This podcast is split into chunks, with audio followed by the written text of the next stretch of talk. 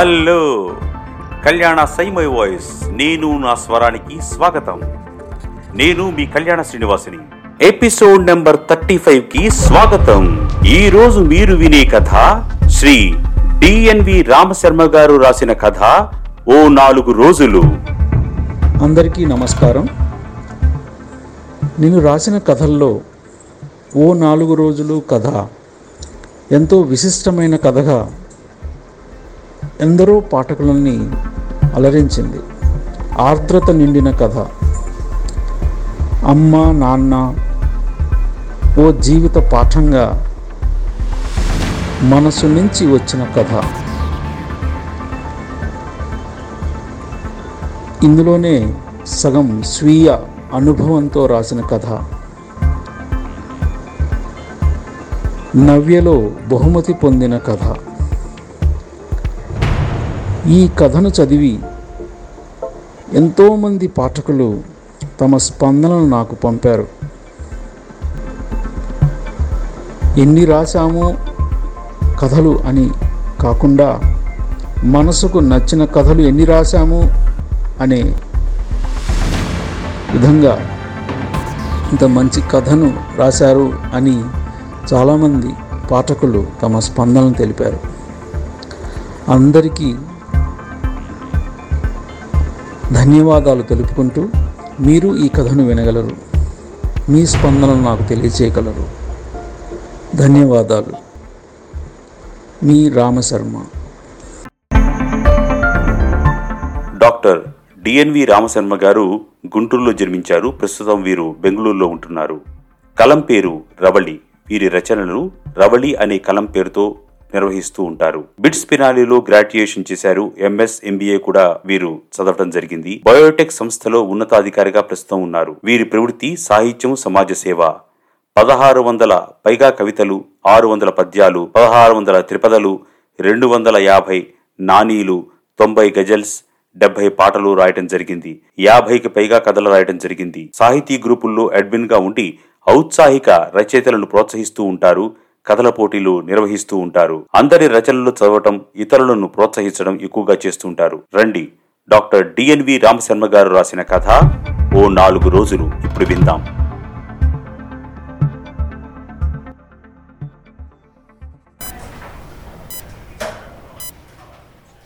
Ventilator పెట్టమంటారా? మళ్ళీ అడుగుతున్నారు డాక్టర్. ఆయన పరిస్థితి చూశారుగా. మీకన్నీ చెప్పాను. నాలుగు రోజులు. అంతకంటే ఎక్కువ చెప్పలేను. వింటుంటే కళ్ళ వెంబడి నీళ్ళు ఆగటం లేదు. సంభాళించుకుని డాక్టర్తో అన్నాను. ఈ వెంటిలేటర్ వల్ల పరిస్థితి కొంత మెరుగుపడుతుంది కదా? మీ నాన్న మొదట నా స్నేహితుడు. నీకంటే నాకే ఎక్కువ. వెంటిలేటర్ వల్ల ఇంకో రోజు మహా అయితే కానీ చెప్తూ తనను తాను కంట్రోల్ చేసుకోవడానికి ఆగారు డాక్టర్ వంశీ. పర్లేదు డాక్టర్ ఎంత ఖర్చయినా పర్వాలేదు. అంటుంటే నా భుజం తట్టి లోపలికి వెళ్ళారాయన లివర్ క్యాన్సర్. రెండు నెలల నుంచి నాన్న హాస్పిటల్లో ఉన్నారు.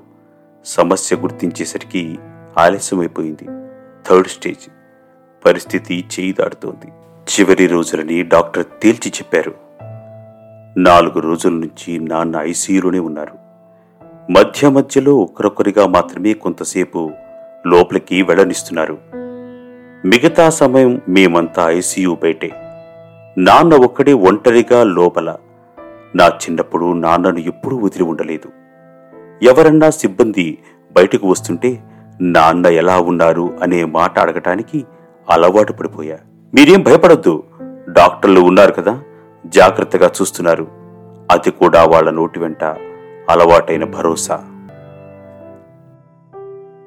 ఐసీయూలో ఉంచి వెంటిలేటర్ పెడితే ఈ చివరి సమయంలో మీ నాన్న ఒక్కడినే ఒంటరిగా ఉంచాలి అన్నారు డాక్టర్ వంశీ. ఈ మహానగరంలో సొంతంగా హాస్పిటల్ పెట్టి మంచి డాక్టర్గా పెద్ద పేరు సంపాదించారు. నాన్నకు చిన్ననాటి స్నేహితుడు. ఆయన డాక్టర్ అయితే నాన్న రైతు. ఒకరు ఆరోగ్యదాత మరొకరు అన్నదాత. వ్యవసాయం మీద ఎంతో గౌరవం ఉన్న వైద్యుడు డాక్టర్ వంశీ. నాన్నంటే అందుకే ఆయనకు ఎంతో అభిమానం. ఆ అభిమానంతోనే నాన్నను ఎంతో శ్రద్ధగా చూసుకుంటున్నారు ఆయన. క్లియర్ మెడికల్ కేస్ ఏం చేసినా ప్రయోజనం ఉండదు. వెంటిలేటర్ పెట్టకుండా ఐసీయూ నుండి రూమ్కు తరలిస్తే మీరందరూ ఆయనకు దగ్గరగా ఉండొచ్చు. నాన్నకు ఎంతో సంతృప్తిగా ఉంటుంది. ఈ అంతిమ ఘడియల్లో నాన్న మీ అందరి మధ్య ఉంటారు. వెంటిలేటర్తో ఆయన పడే బాధల కన్నా మీరందరూ చుట్టూ ఉంటే ఆయనకి కాస్త బాగుంటుందేమో. ఒకసారి ఆలోచించి మీ నిర్ణయం చెప్పండి. భుజం మీద చెయ్యి వేసి ఆప్యాయంగా అనునయంగా తన మనసులో మాట చెప్పారు డాక్టర్ వంశీ. అందరం అక్కడే ఉన్నాం. పరిస్థితి అందరికీ తెలుసు. ఏం చేయాలో ఎవరికీ ఏమీ పాలుపోవటం లేదు. అక్కని తమ్ముణ్ణి అడిగాను. నాకన్నా ఎక్కువగా బాధతో కుమిలిపోతున్నారు వాళ్ళిద్దరు. నువ్వే ఏదో ఒక మంచి నిర్ణయం తీసుకోరామా? నిస్సహాయంగా అంది అక్కయ్య. వెంటిలేటర్ అయితే కట్టిపడేసినట్టు ఒక్కరే ఒంటరిగా ఉండాలి. అది ఒకటి రెండు రోజులేనట. అదే రూముకు తీసుకువస్తే మనందరం నాన్న మంచం పక్కనే మాట నా నోటి నుంచి బయటకు పెగలలేదు. ఇంకో నాలుగు రోజులు అవే చివరి రోజులు. అనే ఆ ఒక్క మాట నన్ను హతాశుండి చేస్తోంది. అంతేనా? ఇక నాన్నతో కూడా మన బంధం తీరిపోయినట్టేనా అన్నట్టు అక్కయ్య తమ్ముడు ఇద్దరు నీళ్ళు నిండిన కళ్ళతో బిక్కము కాలేసుకుని నా వైపే చూస్తున్నారు. అడుగులు ముందుకు వేశాను. ఓకే డాక్టర్ వెంటిలేటర్ వద్దు. రూముకు షిఫ్ట్ చేయండి. మా నాన్నని కళ్ళారా చూసుకుంటాం. వణుకుతున్న స్వరంతో చెబుతూ దుఃఖం ఆపుకోలేక ఆయన భుజం మీద నా నుదురు ఆంచాను. ఆయన నా వీపు తడుతూ తప్పదు. Good decision. ఓ మనిషిగా నీ నిర్ణయం కరెక్టే. మనం మన బంధాలను వదులుకుని బతకలేం. కానీ ఏం చేస్తాం? ఆ సమయంలో ఆయన ఎందుకో నాకు మా నాన్న సాధారణ స్నేహితుడిలా ఒక వెల్ విషర్లా కనిపించారు. నీ సంతకం తీసుకుని కొన్ని ఫార్మాలిటీస్ పూర్తి చేయాలి. ఆ తర్వాత వెంటనే బయటకు తీసుకొచ్చేస్తాం అన్నారు డాక్టర్ వంశీ. వార్డు రూమ్కి మారుస్తున్నారు నాన్నని. మనమందరం నాన్నకు దగ్గరే ఉందాం చెప్పాను మా వాళ్ళందరికీ. ఎందుకో? నా కాళ్ళు ఉణికాయి పక్కనే బల్ల మీద కూలబడి గోడకు చారికల పట్టాను. నాన్న జ్ఞాపకాలు నన్ను వదిలిపెట్టడం లేదు. మీ ప్రయాణం ఎలా జరిగింది నాన్న? అమ్మ అక్క తమ్ముడు ఎలా ఉన్నారు? రెండు నెలల తర్వాత నాన్నను చూశానన్న ఆనందం ఆతృత. దూరమైనా కానీ మంచి కాలేజీ అని రాజస్థాన్లో చేపించారు సెమిస్టర్ కాగానే ఆరు నెలలకు ఒకసారి ఇంటికి వెళ్ళేవాణ్ణి. నాన్న మధ్య మధ్యలో నన్ను చూడ్డానికి వచ్చేవారు. అందరూ బాగున్నారా? నువ్వు బాగా చదువుతున్నావా? ఇబ్బందులు లేవుగా. ఇగో అమ్మ నీ కోసం ఇవన్నీ చేసి పంపింది. అరిసెలు చక్రాలున్న సంచి నా చేతిలో పెట్టాడు నాన్న. నాన్న వచ్చాడంటే నాకు ప్రాణం లేచిచ్చినట్టుంటుంది. ఇంజనీరింగ్ చదువు పేరుతో ఇంటికి దూరంగా ఉండి ఏదో కోల్పోతున్నానన్న బాధ. నాకు జాబు రాగానే వాళ్ళందరినీ బాగా చూసుకోవాలి. ఎప్పుడు అదే నా ధ్యాస. రెండు రోజుల నుండి బయలుదేరారు నాన్న. ఆ రెండు రోజులు నాన్నతోనే ఉన్నా ఇద్దరం కలిసి బయట తిరిగాం. ఇంకో నాలుగు రోజులుండు నాన్న. లేదురా ఇంటి దగ్గర అమ్మా పిల్లలు ఒక్కళ్ళే ఉన్నారు కదా పొలం పనులు చూసుకోవద్దు ఇవాల్టికి రిజర్వేషన్ కూడా అయిపోయిందాయే అన్నారు నాన్న. ఇంకో నాలుగు రోజులు నాన్న ఇక్కడే ఉంటే ఎంత బాగుండు. హాయిగా నాన్నతో కలిసి ఊరంతా చక్కర్లు కొట్టేవాళ్ళం అనుకున్నా మనసులో. నాన్నను రైలెక్కిస్తూ. జాగ్రత్త రామా! చెప్తూ చేతులు ఊపుతూ నాన్న చూసిన ఆ చూపు ఎప్పటికీ మరువలేను. నాన్న ఇంకా అలా రైలెక్కి నాకు చేతులు ఊపుతున్నట్టే ఉంటుంది. నా వైపు చూస్తున్నట్టే ఉంటుంది. నన్ను ఒక్కడిని వదిలి వెళుతున్న బాధ నాన్న కళ్ళల్లో ఎంత దాచాలన్నా నాకు కనిపిస్తూనే ఉంది. నాన్నలందరూ ఎక్కువగా ఏ ఫీలింగు బయటపడనియరు. లోపల దాచుకుంటారు. నాన్నను చూస్తే తెలుస్తుంది ఆ విషయం. రైలు బయలుదేరింది. నా కళ్ళల్లో నీళ్ళు అలా జారిపోయాయి. ఒంటరైపోయాను. అప్పుడు అంతే. ఇప్పుడు అంతే. నన్ను ఒంటరిగా వదిలేసి వెళ్ళిపోతున్నారు నాన్న. ఇంజనీరింగ్ పూర్తి కాగానే బహుళ జాతీయ సంస్థలో మంచి జీతం ఉన్న ఉద్యోగం హైదరాబాదులో దొరికింది. చీరని ఏడాదికే ఫారిన్ అసైన్మెంట్ ఇచ్చారు. ముందు ఏడాదన్నారు. మరో మూడేళ్ళు పొడిగించారు. అక్క పెళ్ళి తమ్ముడి చదువుకు నాన్నకు తోడుగా అండగా నిలబడ్డాను. అమ్మా నాన్న కుదిర్చిన సంబంధమే చేసుకున్నా. ఏడాదికే రాజా పుట్టాడు. వాడి వేడుకలు చేయాలని మనవడితో అచ్చటా ముచ్చటా తీర్చుకోవాలని అమ్మా నాన్న ఎంత సంబరపడ్డారు. అయినా పని ఒత్తిడి వల్ల కాలు కదిపి ఇండియా రాలేకపోయా. ఆ తర్వాత ఎలాగో మేనేజ్ చేసి ఓ పది రోజుల సెలవు సంపాదించి భార్య పిల్లలతో ఇండియా వచ్చాను. మొన్న సంక్రాంతి పండక్కి రావాలనుకున్నా రాలేకపోయా. నాన్నని నిన్ను చూడాలని న్యూయార్క్ నుంచి ముంబైకి డైరెక్ట్ ఫ్లైట్ మొన్ననే బుక్ చేసుకొచ్చేశా. రాంగానే అన్నాను అమ్మతో. నాలో స్కూలు పిల్లాన్ని చూసిందేమో. అమ్మ కన్నీళ్ళు పెట్టుకుంది. మీరేమో పొలాలు బంధువులంటారు. మీరు రారాయే. నాకు తీరిక చిక్కదాయే. మొదట్లో ఇష్టం లేకపోయినా వెళ్ళా. ఇక మహా అయితే ఇంకో రెండేళ్ళే. తిరిగి వచ్చేస్తా అన్నాను నాన్నతో. ఇక ఆ పది రోజులు ఓ సంబరంలా గడిచిపోయింది. అమ్మ చేతి వంట కోసం మొహమాచిపోయి ఉన్నానేమో సంతృప్తిగా తినేవాణ్ణి. మామిడికాయ పప్పు గోంగూర పచ్చడి మజ్జిగ పులుసు కొబ్బరి పచ్చడి గుత్తొంకాయ కూర ఇక ఎన్ని పిండి వంటలు నా వెంట తెచ్చిన వాడితో పాటు అందరికీ మంచి మంచి బట్టలు కావలసిన వస్తువులన్నీ సమకూర్చాను. ఆరోగ్యం జాగ్రత్త డాక్టర్ దగ్గరికి వెళుతూ ఉండండి అని చెప్పనే చెప్పాను. బయలుదేరే రోజు రానే వచ్చింది. ఆ పల్లెటూరు అమ్మా నాన్న అక్కయ్య తమ్ముడు బంధువులు ఆ పొలం గాలి ఏదో నా ప్రాణాన్ని ఇక్కడే పదిలంగా వాళ్ళ మధ్యే ఉంచి బయలుదేరాం. ఎయిర్పోర్ట్లో మమ్మల్ని దించి రామా ఇంకో నాలుగు రోజులు ఉంటే బాగుండేదిరా అన్నారు నాన్న గద్గద స్వరంతో. మళ్ళీ మీ ఆఫీసు వాళ్ళు ఎంతకాలం ఉండమంటారో? ఎన్నాళ్ళకొస్తావో అన్నట్టున్న నాన్న కళ్ళల్లో నీళ్ళు. ఓ ఏడాది తర్వాత నాన్న ఫోన్. అమ్మ కాలు జారి పడిపోయింది. నడు దగ్గర ఎముక విరిగిందిరా. హైదరాబాద్ పెద్ద ఆసుపత్రిలో చేర్చాం. ఆపరేషన్ చేస్తున్నారు. హతాశుణ్ణయ్యాను. నిలకడగా ఒకచోట నిలబడలేకపోయాను. కళ్ళ ముందున్న ఏ వస్తువు కనిపించడం లేదు. ఆది దంపతుల్లాంటి అత్తయ్య గారు మావయ్య గారికి ఎవరి దిష్టి తగిలిందో ఆలస్యం లేకుండా బయలుదేరండి వెళదాం. కుసుమ అంటోంది కాని కళ్ళ ముందు నాకు హాస్పిటల్లో అమ్మ పడుకున్న దృశ్యం తప్ప వేరే ఏమీ కనిపించడం లేదు. మరుసటి రోజు ఫ్లైట్స్కి టికెట్ బుక్ చేసింది కుసుమ. హైదరాబాదులో దిగిన తర్వాత నేరుగా హాస్పిటల్కి వెళ్ళిపోయాం. అందరూ మా కోసం ఎదురు చూస్తున్నారు నన్ను చూడగానే నాన్న అక్క తమ్ముడు భోరున విలపిస్తూ వచ్చి నన్ను హద్దుకుపోయారు. నాకేమీ అర్థం కాలేదు. నాన్న కళ్ళు చెబుతున్నాయి. జరగరాని కీడితో జరిగిందని. అమ్మ ఇక లేదురా. మనల్ని అనాథల్ని చేసి వెళ్ళిపోయింది. నాన్న నా భుజం మీద వాలిపోయారు. నేను షాక్ అయిపోయాను. అక్కడికి వచ్చే వరకు ఇలాంటి వార్త ఊహించలేదు. నాలుగు రోజుల ముందు అమ్మ అందరితో చక్కగా సరదాగా గడిపింది. మడినీళ్ళు పడుతూ బిందె ఎత్తుకుని జారిపడింది బీపీ షుగర్ కూడా ఎక్కువ కదా? ఆపరేషన్ చేస్తుండగానే గుండె నొప్పి వచ్చిందట. డాక్టర్లు సాయశక్తులా ట్రై చేశారు. కానీ భోరున విలపిస్తున్నాడు తమ్ముడు వసంత్. నువ్వెలాగూ ఇక్కడికే వస్తున్నావు? ఈ వార్త విని నువ్వు తట్టుకోలేవు. ఇక్కడి దాకా కూడా రాలేక కుప్పకూలిపోతావేమోనని చెప్పలేదు నీకు. అక్క బాధతో చెప్తోంది. నా కళ్ళల్లో నీళ్ళు తిరుగుతున్నాయి. నాన్న కూలబడిపోయాడు.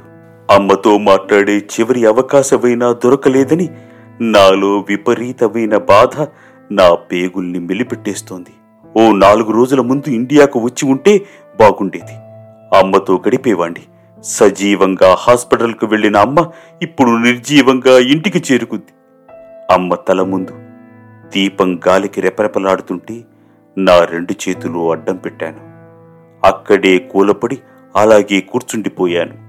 అమ్మ ఆలోచనలతో నా గుండె బరువెక్కింది. అమ్మంటే ఎక్కడైనా అమ్మి ఎవరికైనా అమ్మి భూలోకంలో వెలిసిన దేవత అమ్మ ఎంత జాగ్రత్తగా ముద్దుగా సాకితే మేమింత వాళ్ళమయ్యాం. మమ్మల్ని పెంచటానికి అమ్మ ఏ పుస్తకాలు చదవలేదు ఏ గూగుల్ అంతర్జాలాలు వెతుకులాడలేదు. అమ్మ ఓ జ్ఞానదీపం. ఆ దీపం నిత్యం వెలుగులు విరజమ్మటానికి కాపు కాసినవాడు నాన్న. అమ్మకున్న ఆ సాంప్రదాయ జ్ఞానాన్ని ఇప్పుడెవరైనా తెలుసుకోవాలంటే ఏ తెలుగు యూనివర్సిటీలోనూ ఐదారేళ్ళు గడపాల్సింది. ప్రతి పండుగ ఓ వైభవంగా ఓ ఉత్సవంలా చేసి మా సంపూర్ణ జీవితాలకు బాటలు వేసింది అమ్మ. అమ్మ వంట అమృతమే మా కోసం ప్రత్యేకించి చేసే వంటలెంతో గొప్పవి. పండగ పూట ప్రతి శుక్రవారం పట్టుచీర కట్టేది అమ్మ. ఆ పట్టుచీర అంచుల్ని లాగి ముక్కు తుడుచుకునేవాణ్ణి. అన్నం తిన్నాక ఆ కొంగు అంచుతోనే చీతులు తుడుచుకుంటే హారిబడుదాయ్ అని కసురుకునేది బామ్మ అమ్మ జ్ఞాపకాలు గిర్రును తిరుగుతున్నాయి మనసులో. తను చేసి పంపే అరిసెలు చక్రాలు తింటూ హాస్టల్లో తన గురించి ఆలోచించేవాణ్ణి. ఎంత కష్టపడినా మాకు కష్టం తెలియనివ్వలేదు అమ్మ. జ్ఞాపకాల్లోంచి బయటపడేసరికి బొబ్బలెక్కిన నా చేతులకు సైబాల్ రాస్తోంది అక్క. పునిస్త్రీగా వెళ్ళిపోయింది పుణ్యాత్మురాలు అంటున్నారెవరు. తడి బట్టలతో రాజాను ఎత్తుకుని అమ్మ భౌతిక కాయం చుట్టూ ప్రదక్షిణలు చేస్తుంటే చిన్నప్పుడు అమ్మ పక్కింటి వాళ్ళతో మాట్లాడుతున్నప్పుడు అమ్మ చుట్టూ తిరుగుతూ ఆడుకున్న దృశ్యం గుర్తొచ్చి కన్నీళ్ళు కక్కుకున్నాను. పెద్ద కొడుకుగా అన్ని కార్యక్రమాలు పద్ధతి ప్రకారం పూర్తి చేశాను. తిరిగి న్యూయార్కుకు బయలుదేరే రోజు నాన్న నా దగ్గరకు వచ్చారు. భుజం మీద ప్రేమగా చేయి వేసి నాన్న రామం ఇంకో నాలుగు రోజులన్నా ఇక్కడ మాట పూర్తి కాలేదు. ఏనాడు కంట తడిపెట్టని నాన్న కళ్ళమ్మట నీళ్ళు గొంతు పూడుకుపోయింది. నాన్నని గట్టిగా హత్తుకున్నాను. నాన్నతో నాలుగు రోజులు కూడా అదనంగా గడపలేని దౌర్భాగ్య స్థితి నాది కంపెనీ నా మూలంగా నష్టపోకూడదన్న విషయమే ప్రాధాన్యంగా ఉంది ఆ సమయంలో. కాలం ఎవరి చేతుల్లోనూ లేదు. అందరం దానికి బద్దులం కావలసింది. అదే చెప్పాను నాన్నతో అనునయంగా. ఇంకొద్ది రోజుల్లో తనను అమెరికా వచ్చేయమని ప్రాధేయపడ్డాను. సొంత ఇల్లు ఊరు వదిలి రాలేని నాన్న ఒంటరితనం బాధను పైకి కనపడనీయకుండా మనసులోనే దాచుకుంటూ వచ్చారు. ప్రస్తుతం హాస్పిటల్ రూమ్లో నాన్న చుట్టూ కూర్చున్నాం అందరం. మమ్మల్ని అందరినీ చేయి చాచి పిలిచి పలకరిస్తున్నారు నాన్న. మరణ వేదనను తాత్కాలికంగా మరిచిపోతున్నట్టనిపించింది. తనని చూడ్డానికి వచ్చిన బంధువులు స్నేహితులు అందరినీ నాన్న నవ్వుతూ పలకరిస్తున్నారు. నా పరిస్థితి నాకు అర్థమవుతోంది. ఈ నాలుగు రోజులు మీరందరూ నా పక్కన ఉంటే ఎంతో ఆనందంగా ఉందిరా. ఒంటరి అనే భావం నాకు అస్సలు కలగలేదు. అంటూ అక్కకు సైగ చేశారు నాన్న. తను ఎప్పుడూ తలదిండు కింద ఉంచుకునే దేవుడి ఫోటో ఉన్న కవరు అది. ఐసీయూలో కూడా తలదిండు కిందే ఉంచుకున్నారు. అక్క తెచ్చిచ్చిన ఒక కవరు నా చేతిలో పెట్టి నా చేతి మణికట్టును పట్టుకున్నారు నాన్న. ఆ స్పర్శ నాకేదో అలౌకికమైన అనుభూతిని సందేశాన్ని ఇస్తున్నట్టనిపిస్తోంది. నాన్న నా చేయిని పట్టుకుని అలానే నా వైపు చూస్తూ ఉండిపోయారు. నాన్న చెయ్యి చల్లగా ఇంకా చల్లగా అనిపిస్తోంది. అందరం అక్కడే చుట్టూ ఉండిపోయాం కన్నీళ్ళతో. తిరిగి న్యూయార్క్ బయలుదేరాను. అంతిమ ఘడియల్లో నాన్న ఇచ్చిన ఆ కవరు ఎంతో అపురూపమైనది. అందులో ఏముందో నాన్న ఏం చెప్పాలనుకున్నారో ఏదో తెలియని ఉత్కంఠతానుభూతి తెరిచి చూశాను. దేవుని ఫోటోతో పాటుగా నా పెళ్ళప్పుడు అందరూ కలిసి తీయించుకున్న ఫోటో ఒకటి. దానితో పాటుగా నాన్న వ్రాసిన చిన్న కాగితం. ఈ ఫోటో నాకిష్టమైనది. ఇందులో ఉన్నట్టే అందరూ ఒకచోట కలిసి ఉండండి. అదే నేను కోరుకుంటున్నాను. తిండి కింద కవరులో ఉన్న ఆ ఫోటోలోని ఎప్పుడూ నాన్న చూస్తూ ఉంటే ఏ దేవుడి ఫోటోనో అనుకునేవారంతా. ఎప్పుడూ ఎవరూ పట్టించుకోలేదు. కానీ తాను చూసేది మన కుటుంబం ఫోటో. కుటుంబానికి ఎంత ప్రాముఖ్యత ఉందో ఆ కుటుంబాన్ని రక్త సంబంధీకులు బంధువులు ఎలా కాపాడుకోవాలన్నది అన్నిటికన్నా ముఖ్యమని నాన్న ఆ ఫోటో ద్వారా సందేశం ఇచ్చినట్టు అనిపించింది.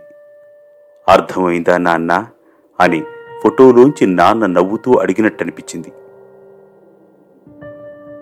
వృత్తిరీత్యా నేను తూర్పున ఉన్నా పడమర ఉన్నా అందరినీ ఐక్యంగా ఉంచే బాధ్యత నాది. నాన్న కోరిక తీర్చాలన్న నిర్ణయం నాలో బలంగా ఏర్పడింది. ఇక ఈ నిర్ణయంలో ఎట్టి పరిస్థితుల్లోనూ మార్పుండదు. నాన్న ప్రేమకు గుర్తుగా నా కంటి కొసలలో కన్నీరు ఉబికింది